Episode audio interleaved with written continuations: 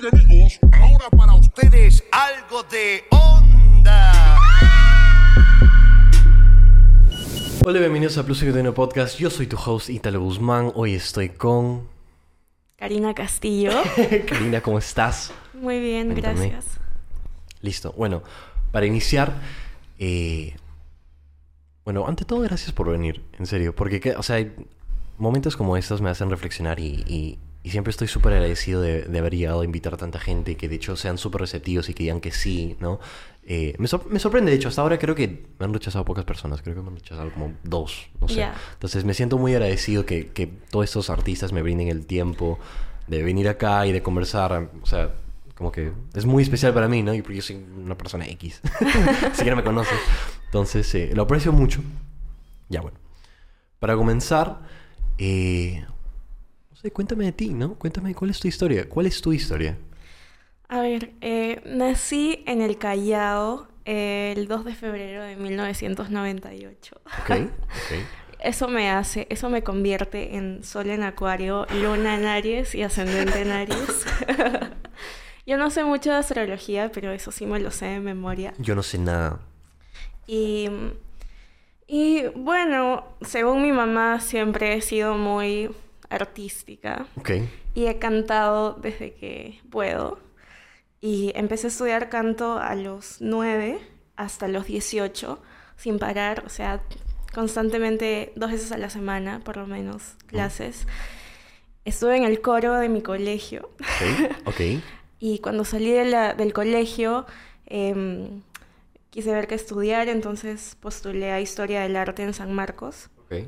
Y este es mi último año de universidad. Ya estoy terminando y, y bueno, ahora estoy en una banda que se llama Santa Madero y también tengo mi proyecto solista. ¿Y cómo sientes, pero ya más, como que más a profundidad realmente, cómo sientes que es, o sea, cómo inició para ti esa conexión con la música? ¿Sientes que fue porque, por ejemplo, tus padres escuchaban mucha música y tú escuchaste y dijiste, ay, qué bonito, yo quiero cantar? ¿O como que cómo nació ese interés en ti? Am, no sé, no, no lo recuerdo, solo me acuerdo que mi mamá trabajaba en una escuela de música. Ella estaba en la Ah, parte de administración y así. Este, y entonces un día hubieron audiciones para un curso de verano que iban a ver eh, para niños, adolescentes y jóvenes adultos, como que habían Correcto. varias secciones. Y entonces em, yo siempre acompañaba a mi mamá al trabajo y siempre la acompañaba a los conciertos. Ellos, esa escuela era básicamente más que nada de jazz. Mm. Entonces siempre iba a los conciertos con mi mamá y eran súper tardes ¿Y eso era dónde? en Miraflores. Miraflores. Ah, ok. Sí. Entonces, bien chiquita, como 7, 8, ya iba como que a conciertos de jazz, me gustaba mucho. O sea, estaba tranquila, llevaba mis Barbies. Ajá. Y estábamos ahí tranquilas, usualmente yo y dos Barbies sentadas viendo el concierto. Y entonces pasaba tanto tiempo ahí que uno de los profes le dijo a mi mamá, oye, a ver si audicionamos a Cari, a ver si tiene oído, si tiene voz. Y mi mamá estaba como, se puso, supongo que se puso nerviosa y no quería decepcionar y yo tampoco, y estaba Ah. así. Y mi mamá estaba como, ah, bueno, puede ser, pero yo no sé si Cari le meterá. ¿no?". Entonces me hicieron una audición y, y fue este. El, el resultado fue bueno, entonces me dijeron, ya, eh, Cari debería estar estudiando canto porque Ah. tiene una facilidad con la música. Y entonces, no sé, lo- supongo que los profes ya lo habían visto, como que siempre me veían ahí. Y en una edad tan chiquita saben que eres una esponjita, entonces Claro. probablemente yo ya tenía cierta afinidad. Entonces dijeron, a ver qué tal. Ajá. Y de hecho sí funcionó. Entonces empiezo ese verano a los nueve, cu- cumpliendo nueve, estudiando música. Y no paré nueve años. o sea, hasta los Ajá. 18 seguí estudiando. Y, y me encantó, o sea, em, estaba muy desinteresada. Empecé, mientras que fui creciendo, me fui desinteresando por el colegio, Mm. porque el colegio era, mi colegio en específico, es muy religioso, es de monjas Mm. españolas. Y mm, yo cada vez era más creativa, inquieta. Correcto. Eh, mis pensamientos se iban, siempre me iba por las ramas y eso les molestaba mucho, como que querían que yo sea mucho más centrada. Exacto. Entonces me fue desinteresando el colegio y, y- y también la gente del colegio. O sea, siempre fui, tuve muchos amigos en algún punto, pero mientras que fui siendo adolescente se fueron disminuyendo Correcto. porque no me interesaba la gente del colegio porque los veía que eran conservadores. Y yo era chiquita, pero me daba cuenta que eran muy conservadores, que tenían ciertas ideas, habían chismes, las mamás estaban como que tal chiquitas así, otro así. Entonces, Ah, odio esa huevada. no, no me gustaba, no me gustaba y en general Chaclacayo es bastante así. Entonces me fui Loco. desinteresando de esa burbuja que es Chaclacayo y venía dos veces a la ciudad a, a la semana a, a tener clases de canto y, y me interesé solo por mis clases de canto. Correcto. Entonces empecé a cantar y a cantar y tenía conciertos, o sea, cada dos meses más o menos terminaba como que el ciclo, teníamos un concierto y hasta algún punto yo siempre estaba como que en el coro con todos, pero creo que cuando tenía 12 empecé como que a quererme hacer notar un poco más, probar Ok, ok, cosas ok, con la voz. Y las profesoras me guiaron bastante bien y, y ya tenía como solos en los conciertos y, y nada, fui preparándome, fui pre- preparándome nueve años para Ajá. en donde estoy ahora. ¿Y siempre fue netamente como que canto o Sí. en algún momento te interesó algún instrumento o cosas así? Hubo un año que me interesó la percusión Ok. y tuve una que otra clase de batería y cajón, Ya. pero estaba muy, mm, no sé, como me distraje y volví al canto. Ya, ok. Sí. ¿Y sientes... O bueno, ¿qué es lo que tú sientes? O sea, para ti, ya a ver, tú sientes que es una pasión, ¿verdad? El Sí. canto, la música para ti es una pasión. ¿Qué es lo que tú sientes cuando, no sé, estás, por ejemplo, en un performance así, como que en vivo o estás grabando? ¿Qué es, lo- qué es, lo- qué es realmente lo que tú sientes? Bueno, yo honestamente siento que tengo mucho control sobre mi voz y sobre todos los adornos que puedo hacer con mi voz, como que todos los detallitos. Y para mí es muy placentero como que poder interpretar una canción con lo que me dé la gana de, de mi voz. Entonces, eh, eso por un lado, cuando estoy grabando o cuando estoy sola, como que cantando, me gusta mucho sentir que tengo control sobre algo y es mi voz. Mm, O sea, yo la puedo manejar como quiera. Pero otra cosa es estar en performance en el escenario. Totalmente. Es otro vibe. Eso es, es increíble. es increíble porque siempre estoy muy consciente de lo que canto y eso es como que un problema que tengo porque usualmente en los conciertos me pongo a llorar o me río o no sé, o sea, hay momentos en que me puedo quedar sin aire porque estoy muy emocionada y, y estoy como que consciente de cada palabra que digo y son las canciones que yo he escrito, entonces es como que es, es mi es mi manifiesto. Correcto. Entonces, eh, he tratado de trabajar eso por el lado psicológico, pero no lo he logrado. Entonces, ahora estoy como tratando de incorporar el llanto y las emociones en, Ah. en mi performance de una manera mucho más integrada. Entonces, eh, eh, hacer una performance en vivo es totalmente distinto y había un tiempo en donde no me gustaba hacerlo porque me sentía muy expuesta. Me encantaba grabar en estudio y tener mis canciones, pero la presentación en vivo me parecía una carga emocional muy grande, porque tenía que estar atenta de cuál es el setlist, de presentarme, de hablar. O sea, eran una serie Mucho. de pautas para poder dar un concierto. Correcto, te y me- abrumaba. y me abrumaba y me parecía tan innecesario y no me gustaba. Y luego vino la pandemia y la pandemia me quitó mis conciertos y me arrepentí Mm. tanto de no haber disfrutado todos los conciertos que tuve en el 2018 y en el 2019. ¿Cuándo es que había empezado ya esos performances? En el 2018 empieza Santa Madero a, a- O sea, es que en el 2018 publicamos nuestra primera canción, que fue Oh. Pero Frágil.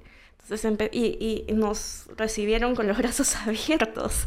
La escena musical nos, nos adoptó, nos acogió. Y eso es un poco raro que pase. Ajá. Entonces, este... Nada, nosotros éramos chicos de Chaclacayo que no conocíamos absolutamente a nadie.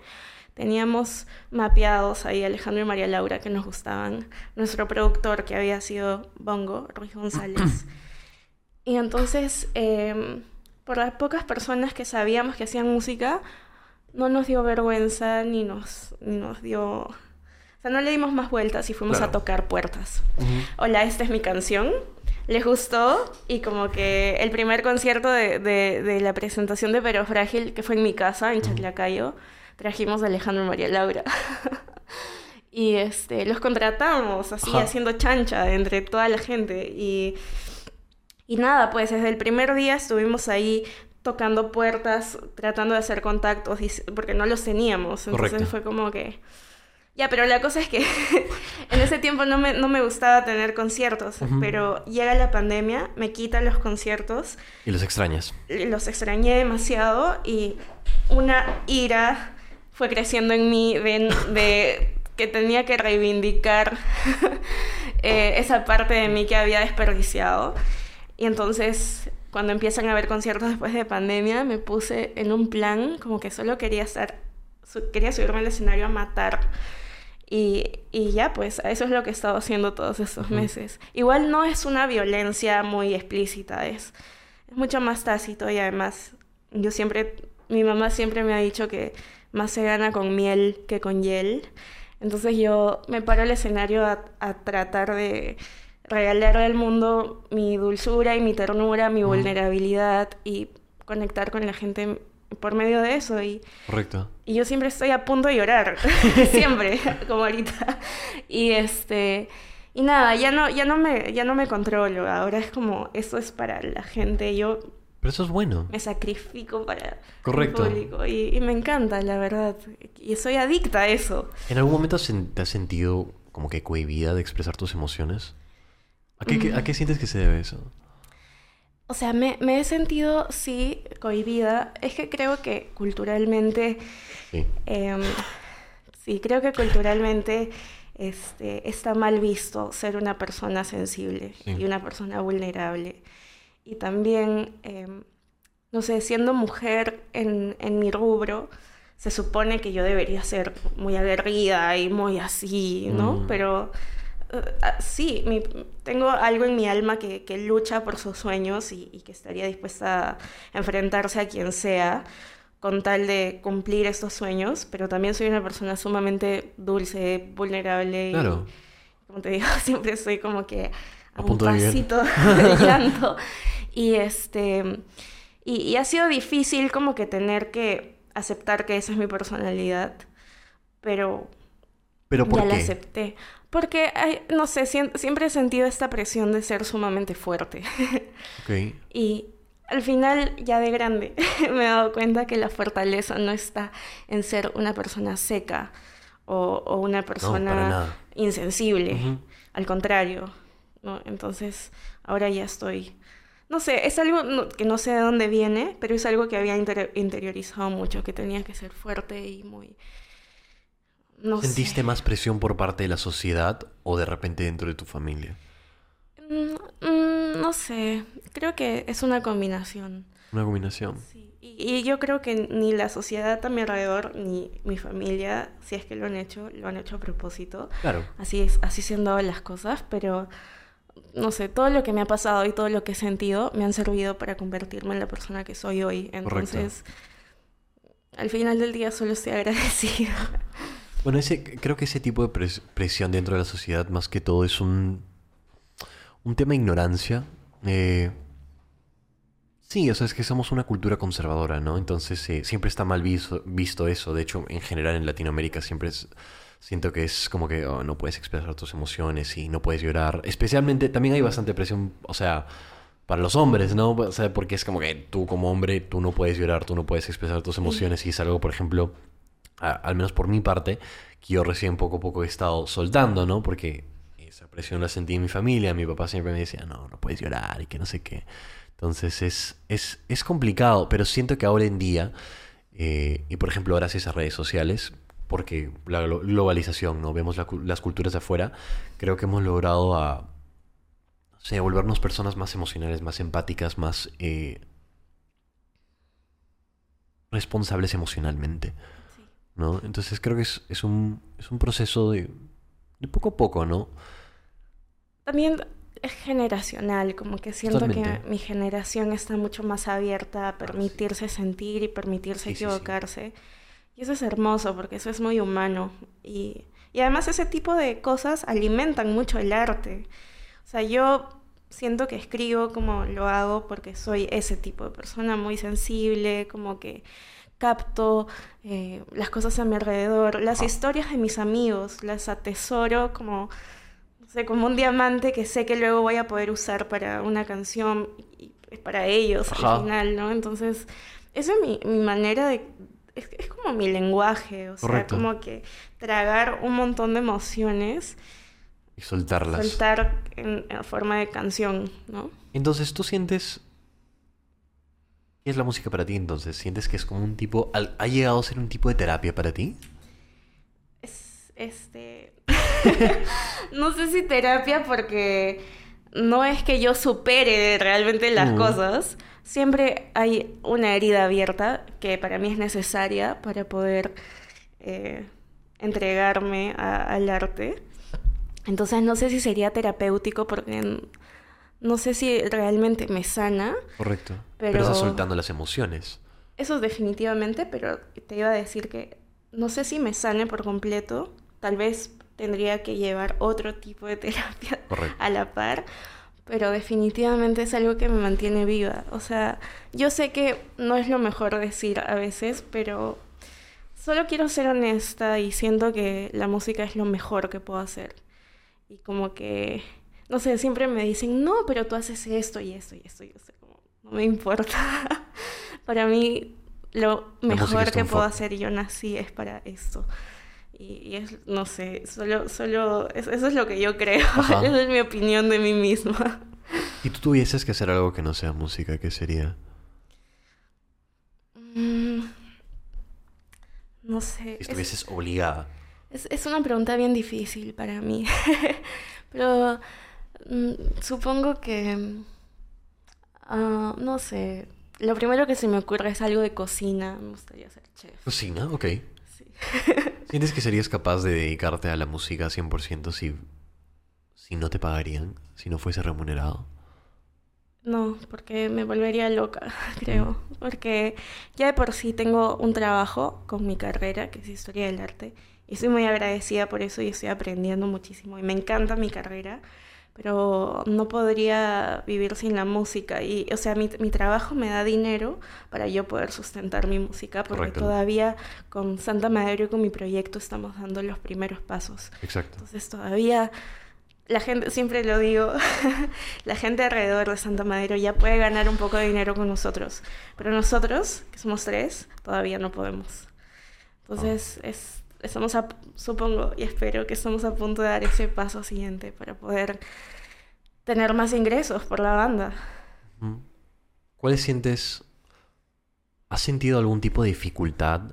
O sea, al, al momento de estar con Santa Madero económicamente, ¿has sentido algún tipo de dificultad? O sea, es dif- ¿cómo, cómo, cómo funciona esa logística?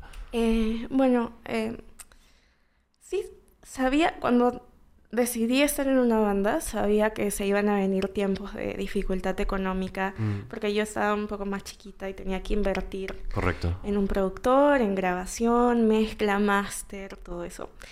Entonces, eh, lo que hice es trabajar en, o trabajé en, una- en un lugar de comida rápida ¿Ya? un verano, que fue mi primer trabajo. Y este, todo ese verano trabajé y ahorré y al año siguiente pude pagar mi parte de la grabación de Pero Frágil y Linda Hamilton. Entonces, eh, siempre he estado como que chambeando de por aquí o por allá para poder sustentar los gastos de la banda. Y recientemente postulamos a los estímulos del Ministerio de Cultura.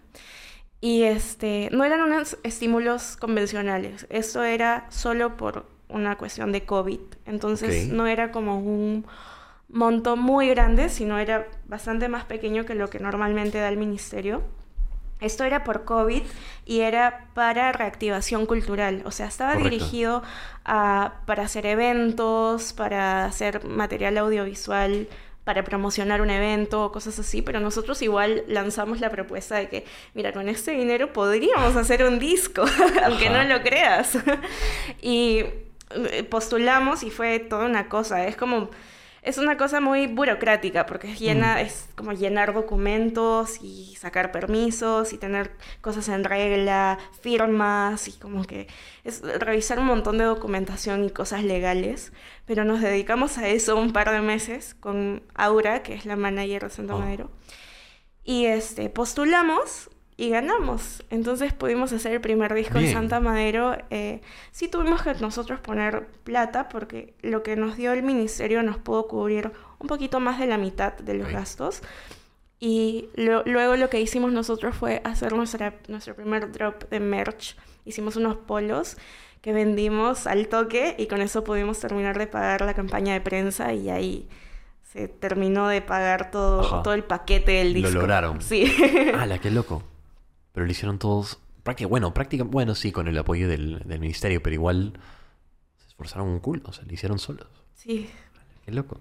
¿Sientes, ¿Sientes que falta apoyo dentro de la in- industria musical peruana? ¿Qué, ¿Cuáles sientes que son los problemas? Tú ya estando allá, bueno, un buen tiempo. Em, yo creo que el, el principal problema es, son los productores de eventos. Porque siento que los productores de eventos no saben nada de música y no saben nada del público. Ok. Y no saben nada de sensibilidad y un montón de cosas que podría vomitar ahorita, pero bueno, es gente que solo está pensando en cobrar la entrada. Correcto. Lo cual es aceptable, no, no, no me puedo quejar porque yo no tengo esa mentalidad y necesito a alguien con esa mentalidad para poder complementar Correcto. la industria, ¿no? Vale. Pero estos productores hacen eventos, eh, hablemos de Rock en el Parque, ¿ya? Ya. Rock en el Parque fue un festival en donde participé hace un par de semanas Ok. donde participó Santa Madero. Y en el line-up, eh, en el line-up que se propuso primero, ese, o sea, el line-up que estuvo presente para la venta de ¿Sí entradas todo ese el, el tiempo. micro para que te escuchen? Sí, el, el line-up que estuvo siempre vigente, digamos, mientras fue la, la compra de entra- entradas, solo incluía a hombres. Y yo era la única mujer artista del evento. Ok. Algo que sí me pareció bravazo es que cuando llegué al evento, había muchas mujeres trabajando en la cuestión de logística. Ok. Habían muchas chicas como que me mandaban para allá y ellas tenían la información y todo eso. Pero en el Perú hay muchas mujeres que están haciendo rock, pop. O sea, Andrea Martínez le acaba de abrir a Coldplay dos fechas. Y Andrea Martínez no estaba en este festival. Al final se sumó ni voz ni voto, pero eso solo fue porque Zen no pudo llegar a, a Lima porque ese fue el día del accidente Ajá. del aeropuerto. Correcto, sí. Entonces, eh, no sé, yo como mujer en la industria sí me siento ignorada. Siento que hay un grupo de artistas mujeres que estamos haciendo cosas increíbles Ajá. Y que tienen una sensibilidad muy especial y notable y distinta a todo lo que Correcto. se estaba haciendo. Y no hay plaza para nosotras. Ok, entonces ese es uno. Eso es uno. Ese es uno. Eh, ¿O sí sientes una desventaja siendo mujer? Sí, y creo que ni siquiera yo misma podría decir que tengo una gran desventaja como mujer, porque ya es que mi banda es mixta. O sea, Correcto, soy. sí. Ya. Pero, por y, ejemplo, para tu proyecto solista. Ah, Para mi proyecto solista no sé todavía, no, porque recién llevo tocando un par de Mm. conciertos. Pero, o sea, igual con la banda siento que he tenido que pagar piso por muchos años y que ya estamos como que ya, se hizo viral una canción en TikTok Ajá. y como que ya los seguidores aumentaron como que se sextu- sextuplicaron, una cosa así en un mes. Entonces Correcto. como que ya la viral, tuvimos viralidad, entonces ahora somos rentables y como que ya estamos ahí, pero Estamos posicionados. nos posicionamos. Ajá. Entonces, honestamente, yo no sé si tengo una desventaja ahorita, pero sí la he tenido. Y veo Ajá. a mis compañeras que las, la tienen. Ok. Entonces, no, no sé. Eso es algo que me molesta y que me gustaría que vaya cambiando. Sé que va a ir cambiando porque Mm. ya se está volviendo innegable que mujeres están siendo, haciendo cosas increíbles Totalmente. en el, en el país. Entonces, nada, o sea, mencionar a Andrea Martínez, a Dafne Castañeda, que son artistas que admiro muchísimo. Y, y bueno, em, ¿qué más de, de- de la industria está mal? Em, bueno, eso, esto ya es una cosa cultural. Creo que no hay demasiada cultura de consumir conciertos. Ok. Eh, pero eso es algo que puede ir cambiando. Yo creo que desde mi lugar lo podemos ir cambiando. Como este. Yo trato desde Santa Madero tener los conciertos autoproducidos al menos que sean propuestas demasiado únicas. Por ejemplo, hicimos un concierto de Halloween y fue concurso de disfraces. Ya. Y yo lo lancé porque ya, pero todo el mundo fue disfrazado. Y fue de las noches más bonitas del año. O sea, de verdad todo el mundo fue disfrazado. Tocaron tre- tres bandas que fueron Índigo, Santa Madero Ok. y Classical People. Todos con disfraces y fue increíble y se sintió tan comunidad. Creo que estamos con Santa Madero estamos construyendo una comunidad chévere. Que si bien nos está yendo muy bien ahorita para ser una banda que recién empieza, también todavía la comunidad es chica y controlable. Entonces, yo me sé mucho los nombres de la gente que nos escucha. Ah. Los tengo mapeados, sus Instagrams por ahí, como que me suenan. Los veo seguido en los conciertos, ya sé que es, es fan de Santa Madero porque lo he visto varias veces. Ajá. Entonces, como que todavía es una comunidad eh, muy Manejable. manejable. Correcto. Este, pero bueno, eh, por mi lado yo puedo hacer eso, pero también me gustaría que hayan más propuestas de la municipalidad de hacer conciertos gratis. Mm. Es que es muy importante. Nosotros hemos estado, uno de los conciertos más importantes para nosotros fue el de Perú Independiente en el Parque de la Muralla. Ok. Eso fue, era una feria y fue entrada libre. Y es el concierto que más lleno hemos tenido, creo, porque era un mar, un mar de cabecitas hasta el fondo del parque. Justo nos tocó el atardecer. Y fue increíble, o sea, yo bajé del escenario y personas que se habían pasado por ahí, vieron un concierto, se quedaron a escuchar, les gustó mi música y me pidieron fotos y había gente con sus hijos, y tengo fotos con bebitos y gente que le ha gustado la música y es como, quiero mostrarles a, a esos niños que puedes hacer, mira, yo estoy trabajando de esto y, y se puede, mira como que si tú quieres hacer algo así, acá puedes. hacerlo, entonces eso, eso es lo que, lo que me emociona, o sea, yo me gustaría que, que se haga, haya un esfuerzo como que a nivel municipal por, por mostrar que, que- que la cultura es importante, ¿no? Correcto. Y, y es que sí lo es, o sea, en pandemia la música, las películas han salvado al, al mundo. Y, y, y pucha, no sé. Eh, es- es- eso es algo que me gustaría que haya más, como propuestas de la municipalidad. Y ya, o sea, no, creo que no le puedo pedir demasiado al Ministerio de Cultura porque si bien nos han ayudado, igual están sumergidos en una pila de documentos y burocracia. Hay problemas del Perú y Correcto. problemas de presupuesto. Entonces, creo que empezando poco a poco podríamos empezar con las municipalidades. Correcto. Sí, o sea, de hecho hay una riqueza, bueno, es que hay una riqueza de cultura en, en, en Perú, solo que es la, tal cual como tú, tú lo dices, ¿no? Es una falta de exposición y, y sí, ¿no? O sea, este- esto lo que dices que es falta más consumir más conciertos. Sí. Es verdad. Y esto, por ejemplo, bueno, recién estoy viendo que como que están apareciendo más así festivales y, y todo eso, y como que están trayendo nuevos artistas. O sea, a mí me gustaría que haya una plata, o sea, bueno, estos, que estos conciertos, estos eventos incluyan a más, no sé, talentos así desconocidos, porque yo quiero conocer a más artistas en realidad. ¿no? Mm. Hay un montón de artistas que, que creo que tienen un montón de talento que están siendo completamente desapercibidos, ¿no? Sí.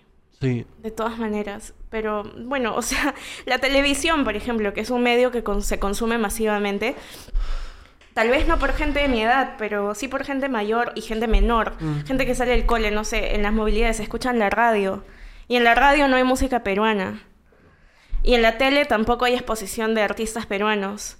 O sea, si ya, si va a existir un programa tan como combate o esto es guerra, ¿por qué no le dan unos 15 mil a una banda por día? Bueno, es que eso no vende. Lamentablemente acá eh, en, en Perú hay esta costumbre ridícula de solo mostrar todo lo que es chongo o, o estupideces. Y a mí me altamente... Bueno, yo no consumo televisión, ¿no? Pero... Y ala, me quedo a veces impresionado con las huevas que pasan. o sea, que, que veo que pasan por tele, ¿no? Me parece ridículo. O sea, en vez de culturizar a la gente, solo le están llenando huevadas.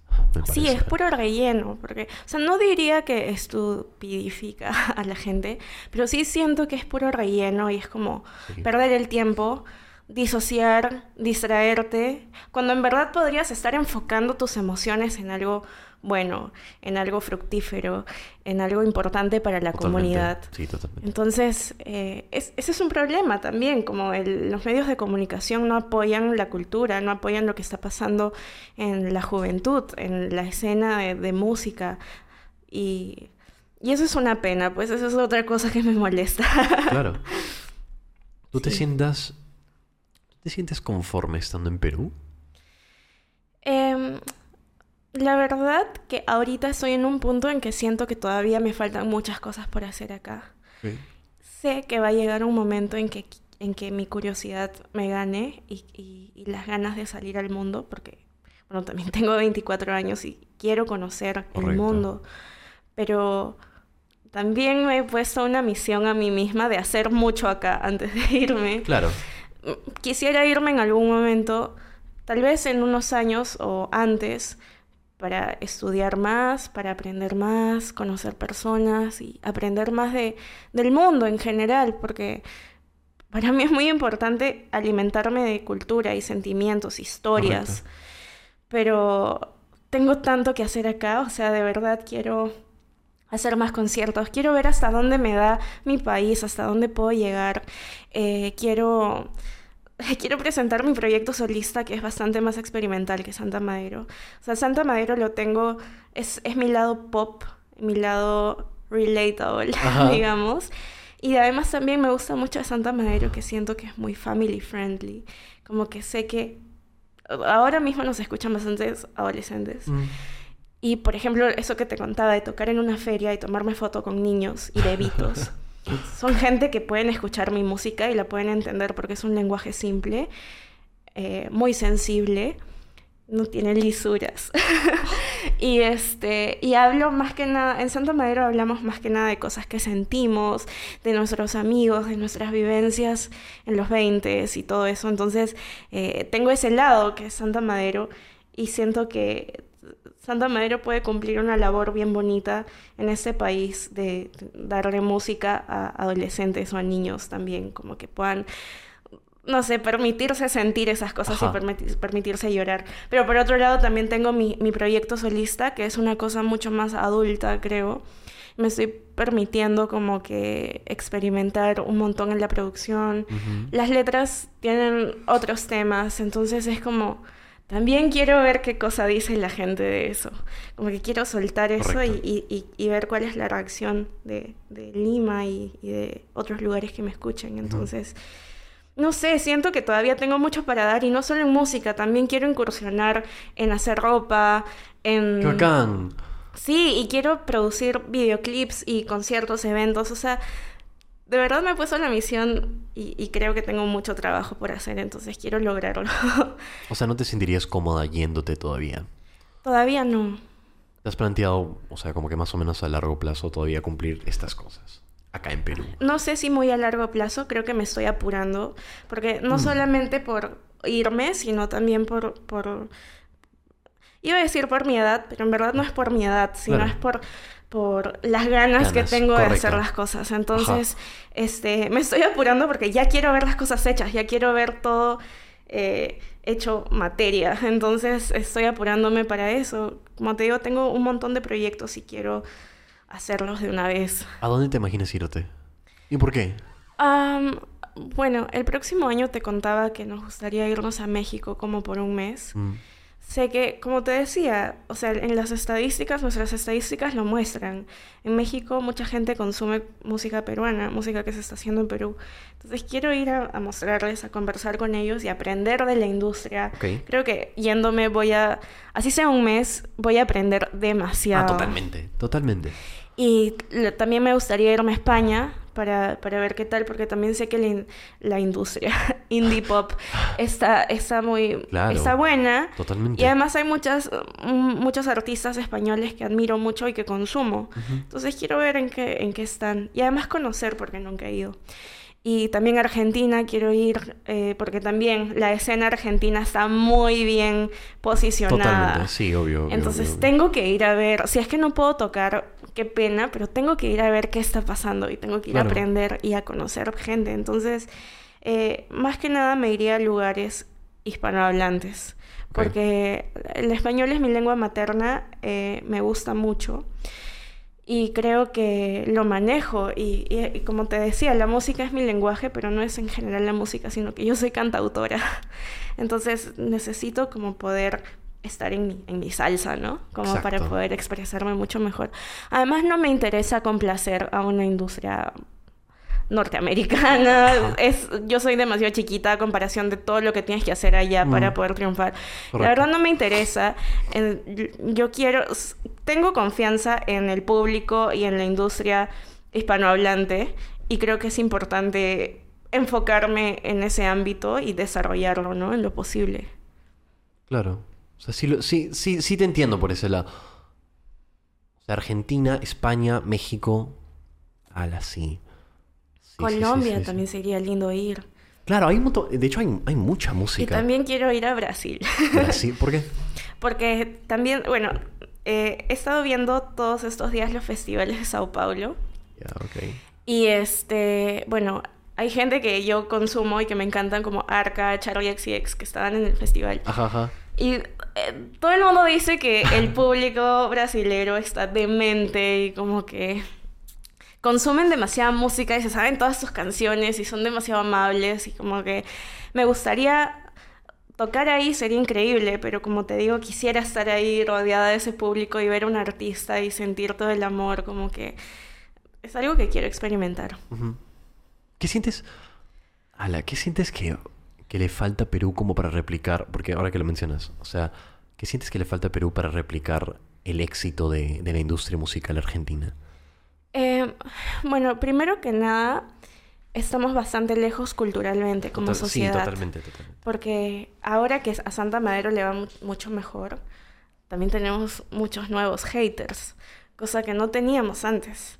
Antes la gente, poca gente conocía a Santa Madero y la poca gente que conocía a Santa Madero les gustaba Santa Madero. Pero ahora que se ha expandido la cosa, hay mucho como que Odio Santa Madero. Otra vez esta banda de mierda. La argolla, los contactos son blancos y no sé qué. ¿En serio? Sí. Ala. Y eso es lo que yo me estaba enterando a raíz de que estamos presentes en todos los conciertos les juro que no es nuestra culpa, nos están contratando. Pero ¿dónde lo, o sea, dónde, dónde ves manifestado todo ese odio? ¿Ese tipo en redes sociales? En redes sociales. Bueno, más que nada en Twitter, pero Twitter ya de por sí es, es una un lugar tóxico. Es un lugar súper tóxico. Es el infierno de las redes sociales. Sí. Sí, sí, sí, Es un círculo del infierno definitivamente. sí, es una red social súper tóxica. Pero... Pero que entonces, o sea... Pero antes no existía eso, entonces esa es una señal de que es un paso más, ¿no? Claro. Pero ese paso más también es bien triste porque Mm, no sé, como que a veces gente incluso que solo porque eres peruano prefiere no escucharte porque la gente está acostumbrada a consumir cosas de afuera. Correcto. Y la gente siempre dice que en Perú no hay nada interesante, que en Lima no hay nada interesante, que la gente es blanca. Como que hay demasiados prejuicios. Y no, no sé, ya me da risa porque es, solo ignorancia, ¿no? Sí, no, totalmente. Entonces, este, yo igual tengo en, en mi corazón la, la, pequeña misión de enamorar a todo el mundo. Como que en mi mente yo le tengo que caer bien y le tengo que gustar a todo el mundo. Y por eso me afectan los comentarios de odio. Correcto. Pero tengo la esperanza de que si me escuchan en vivo voy a hacer que cambien de opinión. Pero bueno, o sea, yo creo que para llegar Ah, por ejemplo, los argentinos se desviven por sus argentinos, o sea, los conciertos en Argentina se llenan de argentinos, tocan argentinos y el público es argentino y es demasiado amor argentino. Y eso acá no pasa tanto. Eso siempre me pareció loco, porque supuestamente somos un país súper patriota, pero en realidad lo somos. Yo creo que no lo somos. Creo que no. Yo creo que no lo somos. Yo creo que no, y se ve más manifestado en esto, porque esto no es la primera vez que me lo comentan. O sea, es como que hay cero, bueno, no cero, pero hay muy poco apoyo así entre la... Entre los mismos peruanos, así, de esa forma, especialmente la música. Sí. Es como y o sea, por eso te digo, falta cultura de consumir cultura, porque... O sea, incluso nunca, en Perú nunca te van a apoyar si es que dices quiero ser artista, porque te van a decir eres un muerto de hambre, no sirves para nada, eres un vago. O sea, no, no está bien visto ser artista. ya sea por el propio público al que puedes apuntar como a la sociedad en general. Claro. Entonces, yo creo que falta muchísimo para No, llegar claro, ahí. o sea, tipo, hay mucho que tiene que cambiar en lo que respecta a mentalidad, ¿no? Pero eso recién lo vamos a ver en, no sé, en mucho tiempo porque eso- son las generaciones que están viniendo recién ahorita que van a cambiar la mentalidad, Sí. ¿no? O sea, son los padres que como que te engranen esto, te siembran esta huevada de que no, los artistas se mueren de hambre, cuando en realidad ya no es así. No, no Ya no es así, está cambiando totalmente. Sí, está cambiando. Y. Ay, no sé, algo más te iba a decir y me olvidé. Estamos hablando de redes sociales y me pareció... cu- ¿Cuándo empezó, entre comillas, este, este hate? Eh, todo empezó cuando. Cuando nos dijeron que íbamos a abrirle a Mitski. Ya. y entonces había muchas personas en, en Twitter que estaban como. ¡Ay, la argolla! Son blancos. Y eso a mí me. a mí me, me, me sacó demasiado porque. Bueno, Chaclacayo, que es un lugar muy conservador, este, y también hay bastante racismo y clasismo. Varias veces me han choleado. Mm. Entonces he pasado de haber sido choleada toda la vida a ahora ser blanquificada. Entonces, es, yo no sé, no sé qué soy, no sé. Este, ya de por sí es difícil, creo, para un ser humano tener una concepción física de cómo es en su mente. Y ahora estoy mucho más sorprendida y un poco confundida de a, a dónde pertenezco. O sea, no sé muy bien de dónde vengo y no sé muy bien a dónde Ah. voy. y, y, y entonces no, no, no sé qué, qué esperan de mí. o sea, yo solo soy una chica que, que estoy buscando como construir una vida y, y poder cambiar las cosas desde mi posición. Entonces, yo creo que todos esos comentarios, la verdad no los entiendo y no sé qué buscan, pero son muy comunes en nuestra cultura, porque hay mu- mucho prejuicio y además siempre el prójimo se va a estar que- va a estar queriendo agarrarse de algo para bajártela. Y es súper triste tener que pensar en ese dicho que el enemigo de un peruano es otro peruano, ¿no? Es muy triste. Y yo siempre trato de... Incluso en Santa Madero a veces tenemos esta bromita de cuando hay un concierto y pedimos que por favor vayan porque es auto, autoproducido, siempre ponemos como que el mejor amigo de un peruano es otro peruano, así que vaya a apoyarnos. Y de verdad queremos, queremos ver el Perú con esa mentalidad, como que... Yo sé que la sociedad y la cultura han pasado por un proceso bien difícil en Perú y siguen, se sigue trabajando porque las cosas cambien y porque haya mucha más, eh, no sé, para, para que haya un ambiente en donde aprecies mucho más a tus compatriotas y los apoyes. Pero, como te digo, yo, yo tengo esa misión de, de con dulzura, con amabilidad, con mucho respeto, extender mi mano para que alguien más la tome y como que mostrarle lo que estoy haciendo, ¿no? Claro. Desde que, desde que tú, por ejemplo, bueno, desde que Santa Madero recibió atención por todo lo que están haciendo, ¿has sentido mucha presión desde que has, por ejemplo, visto esos comentarios negativos? ¿Cómo ha sido como que ese, ese peso emocional para ti? Un par de días sí me sentí bastante mal cuando vi esos comentarios. Luego me eliminé Twitter y Ok. por culpa de, Válido. de la gente, Sí, su- no, súper válido. Santa Madero ya no va a usar Twitter. Súper válido. Porque yo soy la community manager de Santa Madero. Entonces he decidido no usar Twitter. Está bien. Porque es un público que no me interesa. Y sépanlo. Así que este, solo estoy, ahorita Santa Madero solo está en Instagram. y, y bueno, entonces este, sentí un par de días, me sentí mal. Lo conversé con Mateo, lo conversé con Aura, la manager. Y este, y con los chicos también, con Dan y Pepe. Y solo estaban como que abracitos y como que no pasa nada, que, o sea, si de verdad si estamos dando un paso más, se, se va a notar también Claro, en ese totalmente. ámbito. Y bueno, luego se me pasó y la verdad que no he sentido presión para impresionar a, a nadie porque... No, la verdad que no. Sentía presión con hacerlo bien, Mm. con dar todo de mí y ser totalmente profesional y cuidarme la voz y calentar y, y ver el... Bueno, todos nosotros nos automanejamos, entonces ver Ajá. maquillaje, vestuario, este, auspicios, como que llamaditas y todo eso. En eso es lo que se va mi, la mayor parte de mi día. Ya no me puedo concentrar, la verdad, en estar triste porque no le guste mucho a alguien, porque tengo que seguir chambeando. Porque, Correcto. O sea, es una máquina que no para. Totalmente. ¿Sientes que en general, o sea, redes sociales, ¿lo sientes como más, más que todo una herramienta o algo negativo? No, yo siento que es algo muy positivo. Ok.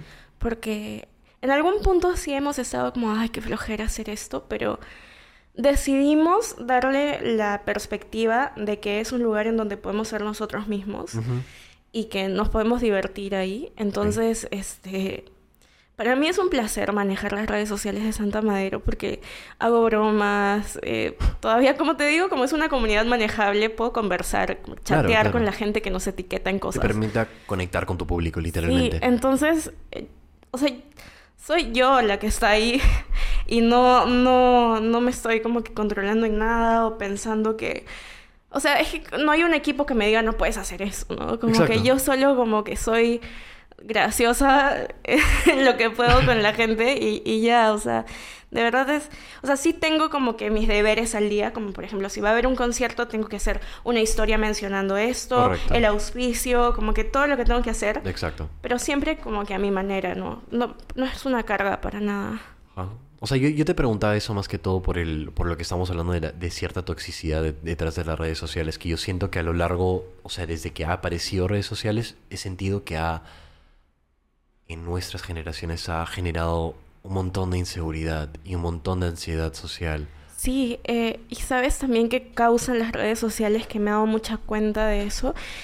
Las redes sociales, o sea, cuando tú consumes algo en redes sociales, haces que deshumanices el origen de ese contenido. Ok. Entonces te olvidas de que la persona que te está dando ese contenido es un ser humano. Correcto. Y así no tenga, así esté tu foto de perfil y tu nombre completo, te atreves a decir, ah, jajaja, qué fea o no, qué mala tu música o Claro. lo que sea, porque ya lo has deshumanizado. Entonces, para ti Exacto. es tan lejano, es como si fuera una, una estrella de cine o algo así. Para ti es tan lejano que te ti- sientes que tienes el derecho de poder hacer sentir mal a la otra persona. Ni siquiera pasa por, o sea, yo siento que cuando la gente hace hate en las redes sociales, ni siquiera pasa por su mente como, jajaja, lo voy a hacer sentir mal, sino que simplemente como olvidan que hay un ser humano detrás de la otra pantalla, solo de broma, hasta de maneras irónicas y graciosas, sacan su mierda, ¿no? Porque es un, ya es una tierra de nadie. Entonces, como que solo sacan ese lado humano muy descontrolado, ¿no? Entonces, por eso tampoco me lo puedo tomar tan a pecho, porque sé que eso es lo que pasa. Mm. Y, y trato de pensar siempre en eso. Y trato de recordarme también cuando yo consumo cosas que detrás de ese contenido hay un Hay ser humano. Sí. Claro, creo que pasa eso frecuente. O sea, es un, es un gran punto el que acabas de hacer, porque sí, creo que al, al momento de consumirlo y verlo detrás de una pantalla, no estás pensando en la persona, que realmente sí hay una persona que ha posteado eso. Y, nada, pues me, parece alucinante porque sí siento que ha generado más inseguridad que confianza en las personas. O sea, siento que la gente está muy preocupada de, cómo se exhiben en, redes sociales, de verse bien, de, de como que pintar, no sé, como una, una falsa realidad. En mi opinión, yo lo siento de esa forma. Creo que la gente realmente está preocupada por mostrar que está feliz cuando en, real- en realidad maybe no es así, ¿no? Entonces, Sí. po- no sé, a veces lo... Estoy como que en un en un 50-50 porque sí, obviamente veo el lado positivo, ¿no? Ayuda a moverte. eh, Hay un montón de cosas buenas, ¿no? Pero también hay un montón de cosas negativas. Sí. Como con todo, toda herramienta, creo. Claro, ¿no? totalmente. Por eso yo trato de verle el lado bueno y sacarle el jugo a ese lado bueno. Porque, por ejemplo, nuestro video de nosotros bailando Puaj se hizo viral. Ajá. Primero en TikTok y dos semanas después en Instagram, de una manera más aplastante. Y en Instagram fue gracioso porque llegó de la nada, llegó a muchos lugares de Latinoamérica. Y no solamente nos decían pitucos en Lima, sino también en, en Chile y en otros lados con sus términos. Y, y los chicos estaban como que, pucha, ¿qué significa eso? Yo estaba como que, ¿sabes qué? Al final toda publicidad es buena. Bueno, sí, sí. Así que dale nomás. Y ya me daba risa y como que también me pareció chistoso que algunos complejos y, y huevadas peruanas están en toda Latinoamérica. Me pareció, me pareció muy gracioso, pero también tan bueno porque, o sea, de verdad, a Santa Madero le han ayudado demasiado las redes sociales. Y yo estoy orgullosa porque yo las manejo. Entonces es como... Puede funcionar y puedo llegar a, a nuevo público. Claro, totalmente. Entonces, la verdad a mí me vacila mucho esto de las redes sociales. Sí, sí, por ese lado, o sea, creo que lo que más intento rescatar es el hecho de que yo creo que redes sociales, o sea, para mí lo más rescatable es que redes sociales abre una puerta a ver lo que se está haciendo, o sea, en el mundo en general, ¿no? Sí. Ayuda a la globalización, llegas a ver lo que están haciendo en Estados Unidos, en Japón, en Europa y que no sé qué, bla, bla. Entonces, poco a poco sí siento que está logrando eh, culturizar a la gente, ¿no? Estás como que pu- pu- puedes compartir y, y, por ejemplo, ustedes que hacen música acá, puta, te pueden escuchar en México, en Europa, en, en donde sea, literalmente, porque TikTok e Instagram comparten, o sea, es el mundo, o sea, tú compartes algo y, y el mundo te va a ver. Exacto. ¿no? Entonces sí intento verlo por ese lado, supongo a veces. Sí. ¿Qué... Ya. ¿Qué meta te has propuesto tú recientemente? A corto plazo. Mm. Iba a decir cosas totalmente personales. este, bueno, estoy trabajando mucho desde la empatía. Ok. Este, me gustaría ponerme mucho más en los zapatos de la gente. ¿Sientes que no eres También- suficientemente empática? A veces sí. Ok. Entonces, me gustaría, me gustaría trabajar eso mucho más. Y este, y, y bueno, em, bueno, todavía también estoy aprendiendo a manejarme en público, como que hablar en público, como todo eso. Todavía me falta un poquito más para estar so- totalmente cómoda. Mm. A veces me nervioseo y disocio en el escenario y, Ajá. y como que hasta me quedo en blanco, pero pasa muy poco, pero me, me Pero pasa. pasa. Pero eh, en lo que quiero trabajar es en cumplir las cosas que, o sea, no es que tenga una meta, sino que tengo muchas y quiero cumplirlas. O sea, quiero dejar de... Tampoco es que procrastine tanto, pero quiero trabajar por llegar a mis metas. Y creo que ahorita estoy en ese camino. Como que tengo bastante tra- trabajo por hacer. em, voy a sacar una canción este domingo de mi proyecto solista. Este, ya hice el videoclip. ¿Cómo se llama? La nueva canción se llama La sombra a tiempo. Sombra Tiempo. Y este, bueno, ya he, grabado el videoclip, ahora lo tengo que editar con mi amigo Cristian, que siempre nos hace los videos de... Siempre nos hace como que los videos de resumen de los conciertos de Santa Madero, esos reels que publicamos que tienen como que colores demasiado bonitos y hay como que momentos del concierto. Eso lo hace Cristian. Es su estilo, es el primero que lo he visto hacer eso y como que me emociona porque otros proyectos lo están llamando. Entonces Cristian como que está proponiendo un nuevo movimiento audiovisual. Ok, ok. Entonces con Cristian es- es- he hecho mi videoclip y este, esto va a salir, o sea, mi canción sale el 4, el videoclip sale el próximo domingo al 4. Ok. Y este, y entonces tengo muchas cosas que hacer ahora. Llegando tengo que hacer el teaser, tengo que hacer nota de prensa, tengo que hacer un montón de cosas. Entonces, a veces también siento que hay muchas oportunidades que se me presentan o muchas cosas que tengo que hacer. Y hay un miedo en mí que siempre me hace que esté a punto de decir que no. Como que siempre estoy a punto de cancelar planes, siempre estoy a punto de, de decir no puedo, no sé qué. Pero estoy trabajando en aceptar, en confiar en mi intuición y aceptar que se abran nuevas puertas. Por ejemplo, ayer toqué, canté una canción con mi amiga Bea Mar, que es una canta- cantautora peruana, Ajá. que ahorita ya no está en Perú, ya vive en París y ya ¡Qué toca en! París. ¡Hala, qué loco! Entonces, este, ha venido de visita por unas semanas a Perú y ha tenido un concierto. Y yo he cantado ayer con ella una canción. Y la verdad que estuve a punto de decir que no, porque tengo universidad y tengo esto y el, el videoclip y la- el lanzamiento de la canción. Pero acepté de una nomás, porque ya he aprendido que aceptar cosas con miedo igual, pero aceptarlas te pueden traer grandes oportunidades. Como cuando hace dos meses mi amiga Maya Endo, que también es una cantautora peruana, jovencita, ella creo que no tiene ni 20, este, iba a hacer su concierto de despedida porque se ha ido a estudiar a Alemania. Mm. Entonces Ah, me llamó a preguntarme si es que yo le hacía abrir su concierto con mi proyecto solista. Y yo ni siquiera tenía terminadas tres canciones.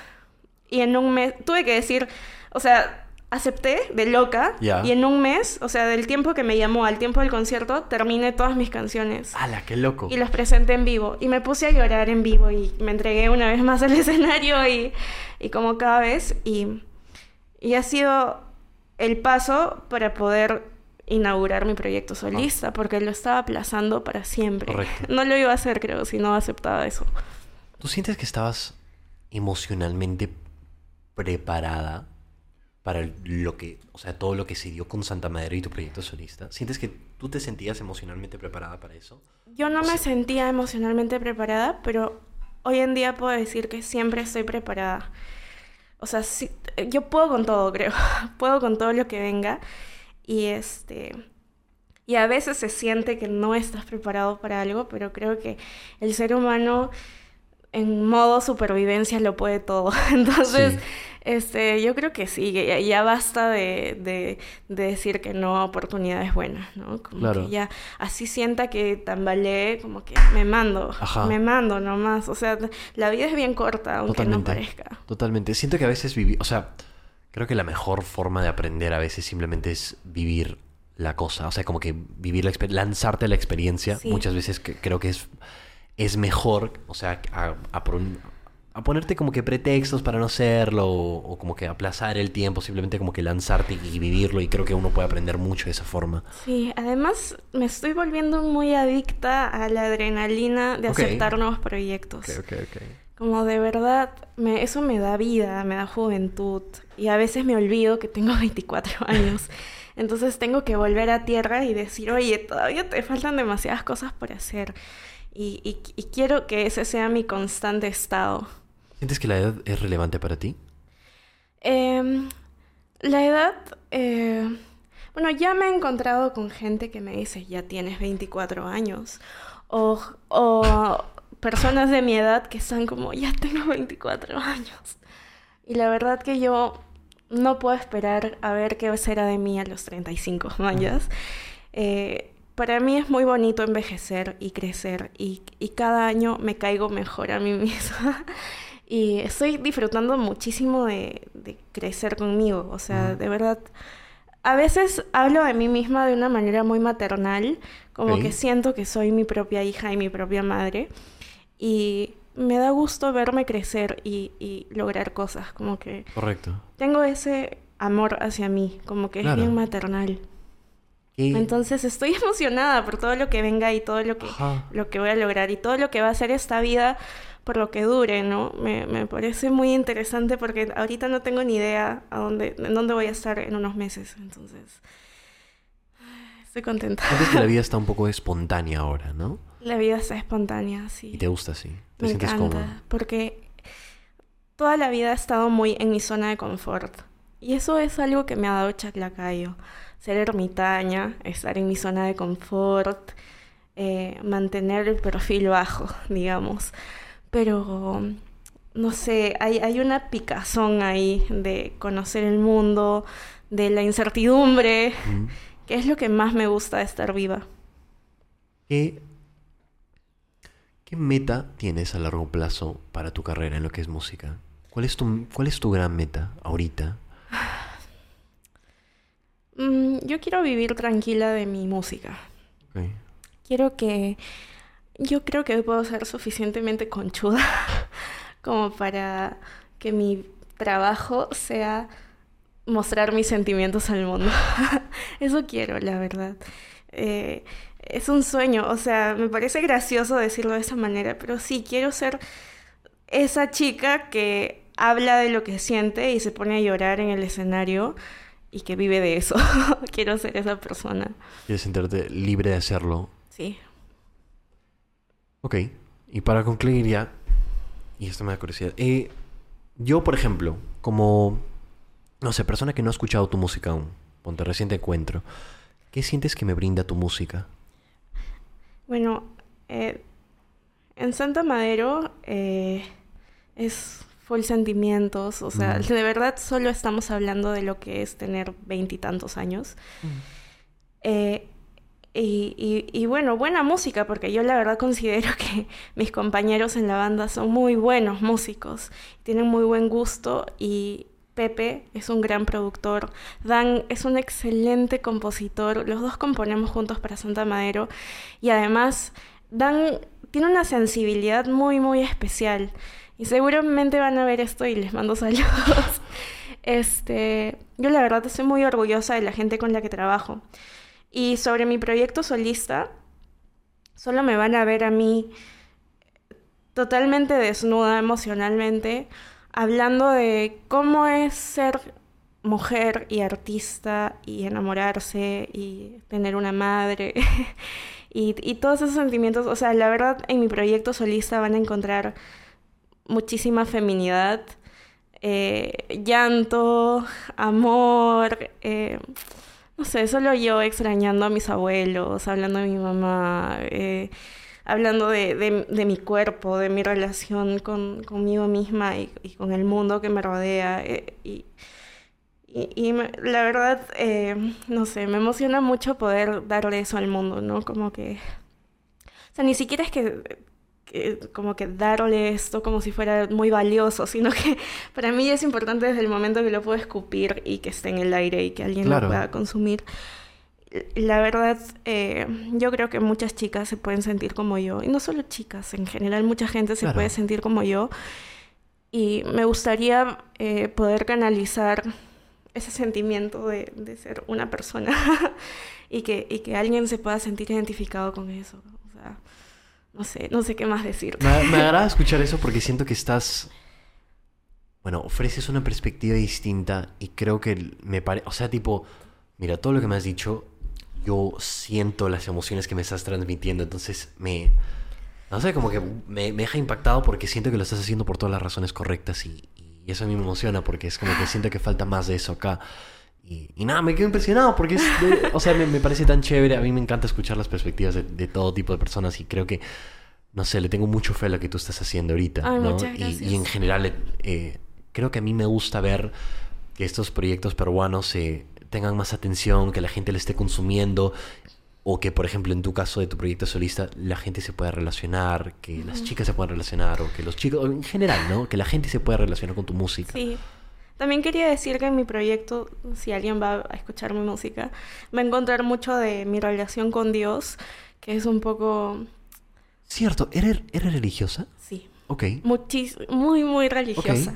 Como que no me puedo considerar católica porque hago en mi vida muchas cosas que van contra el, el catolicismo. Pero s- vengo de un colegio católico que me ha dejado muchos traumas y que me ha formado como persona. Ok. Y, y yo en mi lucha en contra de esos valores que me ponía el colegio, soy quien, quien soy ahora. Entonces, em, mi relación con Dios es como si fuera mi papá ausente. Entonces es como que yo he tratado de reencontrarme con él a pesar de que él no me quería.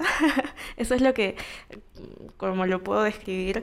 Y ahora, hoy en día, tengo una relación buena porque ya entendí qué es lo que quiere de mí. Correcto. Y yo entendí qué es lo que quiero de él. Y, y hoy de él, de Dios, porque es mi padre. porque lo veo como una figura paterna. Este, lo que encuentro en Dios es, em, es estar reconfortada. Y nada, al, al final yo creo que rezo todos los días, como que cada noche. Qué loco. Pero es, eh, al final es también hablar conmigo misma. Correcto. Y bueno, no sé si se puede hablar de drogas en este Puedes podcast. decir lo que tú quieras en este podcast. Este, ya, a mí me gustan mucho los hongos y he podido entender mucho más mi relación con Dios gracias a eso. Y en un trip de hongos em, sentí como una verdad absoluta que Dios soy yo y yo soy Dios y entonces hablar con Dios es hablar conmigo misma y entender eso y entonces em, e- esas son las prácticas que tengo hoy en día, como que soy, soy muy religiosa y, y además estudio historia del arte y amo como que el arte religioso que es la mayoría de arte en el mundo. Este, la mayoría de arte que he estudiado. Entonces, em, no sé, la verdad que en mi, en mi proyecto solista me gusta canalizar quién soy yo. Por el lado de historia del arte y por la religión hay como que, por ejemplo, en la, en la portada de Vivo tan lejos, que fue mi primer single, salgo yo con una palma, porque la palma en iconografía significa martirio. Ajá.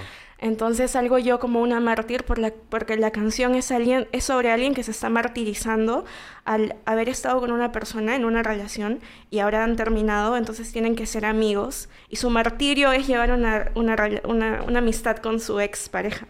Ah. Entonces por eso yo salgo con mi palma y soy como que una santa mártir. y, y ese tipo de cosas. Entonces, eh, en La Sombra a Tiempo, que sale el, el domingo, hemos construido como una, una concepción media medieval. Como que el fondo lo hemos hecho de las estrellas del Palacio Skrovecni de Giotto. Y, y con mis amigas construimos un fuerte de, de sábanas. Como que es chiquito y hace su fuerte con sus sábanas y colchas. Y ahí hicimos eso, pero en gigante, para que yo entre al centro chiquitito. Entonces yo y, y salgo con un vestido hecho por un diseñador de modas peruano increíble que ¿Cuál? se llama Mauricio. Su marca es Macalo. Ok. Entonces yo salgo con ese vestido que es totalmente medieval y tiene una estructura debajo como de corset con bolas que hacen que el vestido sea así redondo y salgo con una espada. Entonces es una concepción totalmente medieval y lo hice de loca nomás, solo porque estudio historia del arte y me gusta re- reflejar eso, Ajá. como que la religiosidad y, y- y mis estudios Ujú. En mi proyecto solista. Y bueno, entonces en todas mis canciones siempre menciono a Dios. Ok. Siempre menciono, o casi siempre a mi mamá, eh, porque mi mamá también es una persona muy importante para mí, como que eh, esa huevona me ha apoyado en todo. Creo que las dos somos las ovejas negras de la familia. Y ella me ha criado como una oveja negra y, la amo. Y ella es la que me ha apoyado en toda mi carrera y en todas mis locuras. Y gracias a ella yo puedo ser artista hoy en día. Entonces, en mis canciones siempre está eso, como que historia del arte, Dios, mi mamá, eh, mis amores y el colegio. Y voy a sacar también una canción sobre el colegio, que, que el colegio, todavía pensar en el colegio me trae lágrimas porque le pasé muy mal. Mm, ¿Por qué le pasaste mal? Porque yo era considerada mala influencia y me alejaron de todos mis amigos. ¿Por qué? Porque desde chiquita defendía los derechos gay. ¡Wow! ¡Qué mala persona! y además mi mamá está divorciada. Mm, Entonces siempre la jodían para que se case y que no sé qué por la iglesia. Y no sé, o sea, yo también eso, o sea, estudiaba música y no sé, o sea, las monjas ya se habían dado cuenta que no era como ellas. Correcto. También era el ambiente en el que estabas, ¿no? Y tú eres una persona creativa, mm, creo que no... Me parece que no encajabas dentro de eso simplemente y la gente, bueno, no lograban comprenderlo seguro. Entonces, eh, pero no, obviamente no, no, no, no, no eras mala influencia. pero bueno, la gente no se da cuenta de eso. ¿Tú eres católica? ¿Te consideras católica? ¿O tu relación con Dios va más allá? Simplemente lo sientes como una conexión con Dios y ya. Eh, mm, o sea, yo me he criado en el catolicismo. Correcto, sí. Y como te decía, hoy en día hago muchas cosas que están en contra del catolicismo. por eso. Este, eh, me encantan los, los ritos católicos, me encanta la arquitectura y el arte Sí, católico. es alucinante. Eh, me encanta la iconografía de la Virgen María, Santa Rosa de Lima. Me encanta también la, la, la cuota religiosa peruana, limeña, el centro de Lima. Vivo por la arquitectura del centro de Lima, por las iglesias. Y además me gusta también la Biblia. y podría ser católica, pero como te digo, no, no puedo. Pero mi, mi relación con Dios es, yo creo que es increíble y la recomendaría. O sea, siento que si tú quieres creer en Dios, por donde debes empezar es por creer en ti y por saber que estás hecho de Dios. Eso es lo que sentí en ese trip que te digo, como que... Eso o sea, sientes que tú al, o sea, bueno, ese trip crees que como que cimentó tu relación con Dios, eso es lo que hizo que cambie todo para ti. Eh, sí, he tenido varios y en todos siempre aparece Dios, como diciéndome, como que sí estoy aquí, pero estoy aquí por, por- porque tú lo entiendes. O sea, es como que. Dios existe porque mi mente lo, Ajá. lo llama. Eso es lo que siento. ¿Alguna vez has querido probar ayahuasca? Sí, ¿Lo hará- la- ¿Ya lo has hecho? No. no lo he hecho, pero ¿Piensas seguro hacerlo? el próximo año lo haré. ¿Piensas hacerlo? ¿Por qué? Porque mm, me parece interesante, me, Sí, me gustan las drogas, eh, pero naturales, o sea, no es que no es que me metería drogas sintéticas. Mm, Este, el alcohol no me gusta el sabor y por eso no lo tomo. Yo creo que toda la gente que dice que el alcohol es rico miente, miente. Sí, el alcohol es feo. Sí, pero este, bueno, eh, ¿Sabes qué? Te quería contar algo de, de los hongos que es muy, muy chévere. Que los hongos se usan en tratamientos psiquiátricos para problemas muy específicos y uno de ellos son los problemas alimenticios. Y en Canadá hay como que todo un complejo de estudios y que hacen tratamientos con dosis pequeñas de hongo y todo eso. Y también para la depresión. Y siento que la primera vez que probé hongos estaba en un momento de Difícil. suma depresión porque estaba a media pandemia, octubre del 2020. Y estaba... mm, Nunca, creo que nunca había llegado tan bajo emocionalmente. Y lo primero que me dieron los hongos fue como que por bastantes horas borrar del cerebro. Siento que borraron la química que me hacía sentir mal. Y que por muchas horas estuve como sin, sin nada. Eso, ajá. Sin eso. Correcto. O sea, con todo Te lo lo demás que soy yo, pero sin eso. Me pareció súper interesante porque ese trip no fue como de reflexionar cosas, sino solo como que de quitarme algo que me jodía. O sea, liberarte por un momento. Sí, como que darle a mi cerebro una sustancia química que contrastara la, la sustancia de la depresión, digamos. Correcto. Entonces desde ahí dije, eso podría utilizarlo de una manera terapéutica. Correcto. Y sé que la ayahuasca eh, también es bastante terapéutico contigo mismo, con tus traumas, con tus ancestros, Totalmente. con cargas ancestrales bastante. Y me gustaría probar porque estoy dispuesta a crecer espiritualmente por mi propio trabajo y también con estimulaciones externas. Sí, a mí siempre me, me inter- Bueno, al menos, mira, yo tuve una súper mala experiencia con los hongos. Creo que fue una microdosis, pero el hecho es que, o sea, yo lo probé. Y bueno, obviamente siempre había escuchado acerca de esto, eh, de que te puede cambiarte, ¿no? Puede ayudarte a ver las cosas de una forma distinta, eh, hacer como que, logres una perspectiva distinta, ¿no?